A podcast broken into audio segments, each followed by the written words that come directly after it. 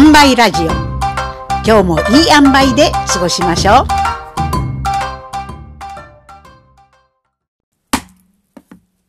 本日のテーマはありのままを見とる。会いたかったのに会えなかった本に思いがけず出会ったことがあります。以前私は精神科病院で働いていたんですけれどもお昼休みに絵の話から画集の話になりました。そして写真集の話になった時に、ある職員がおじいちゃんという写真集は実にいいんだなと言うんです。ええー、持ってんの？貸して貸してと私が言うと、うん、貸すだけだよ。古本だけどあげるんじゃないからね。と念をされたんです。そういえば彼が前に古本屋で見つけてきたという桃源の本は結局私がもらってしまったので、まあ、釘を刺されてしまったのも仕方がないんですけどね。写真集おじいちゃん。その噂を聞いて、私は見たいなぁと前から思いながら、手に入れられないまま随分経ってから本屋に行った時に、もうすでになかったんです。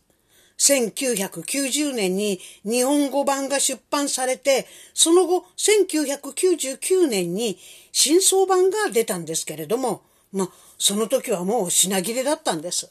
版元にもない。だから、この写真集を紹介するのは見せびらかすようなものでもあります。アメリカでこの写真集が出版されたのは1975年の時です。カメラマンである二人の孫が、一緒に暮らした祖父が認知症になってから食べることを拒否して朽ちるように亡くなるまでの3年間を写真で記録したエッセイなのです。ペンシルバニア州の炭鉱で11歳から58年間炭鉱夫として働いてきた祖父。子供ができると仕事の合間に自力で家を建てた祖父。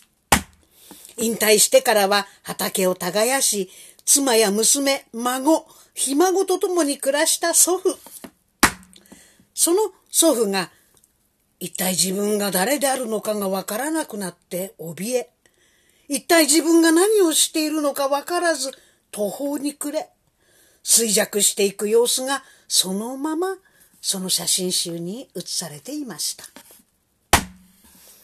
そこにいるおじいちゃんの困り果てた顔、照れくさそうな顔、耐え難い寂しさを漂わす顔、そして子供のような無邪気な顔は、何十年も前のアメリカの田舎にあっただけではなく、二三十年前の日本のそこいら中どこにでもあった顔です。それはいつも見るうちの病院の患者さんの顔そのものでもありました。恥ずかしがり屋で礼儀正しくすぎるくらいのおじいちゃんが遠慮会釈ない発言をしたり、うっかり事故、あ、これ失禁のことなんですけどね、うっかり事故の話題になると事実を認めず喧嘩腰になったり、周りにいる人間が誰だか全然わからないんだとおどおどし、身なりにうるさかったのに、まるで不老者のような格好でうろつき、ことがわからず、そこのお二人の男と呼ぶ。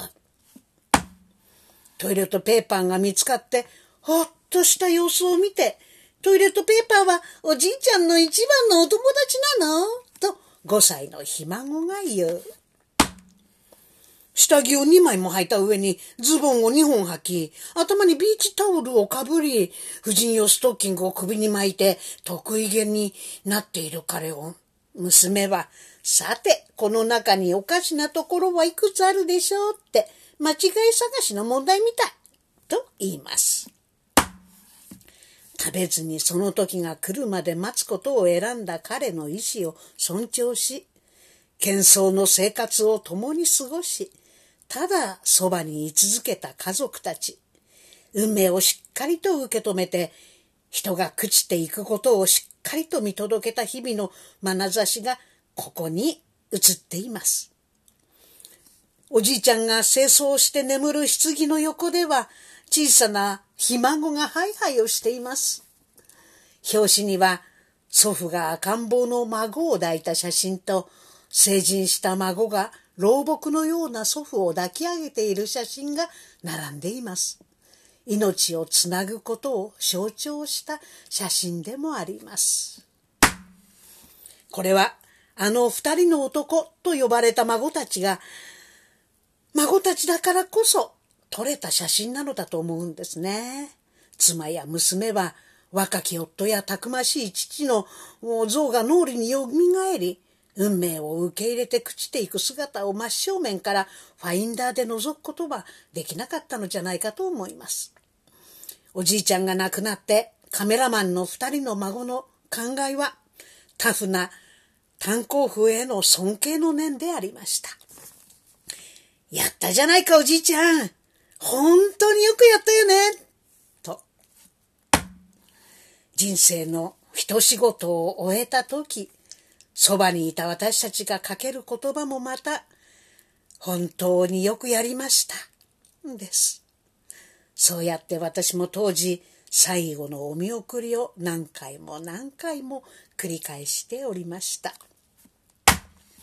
本日紹介した本は、おじいちゃん新装版、マークジュエリー、ダンジュエリー著、しげ、えー、しげかねゆうこ役、春秋社の本です。本日のテーマは、ありのままを見とるでした。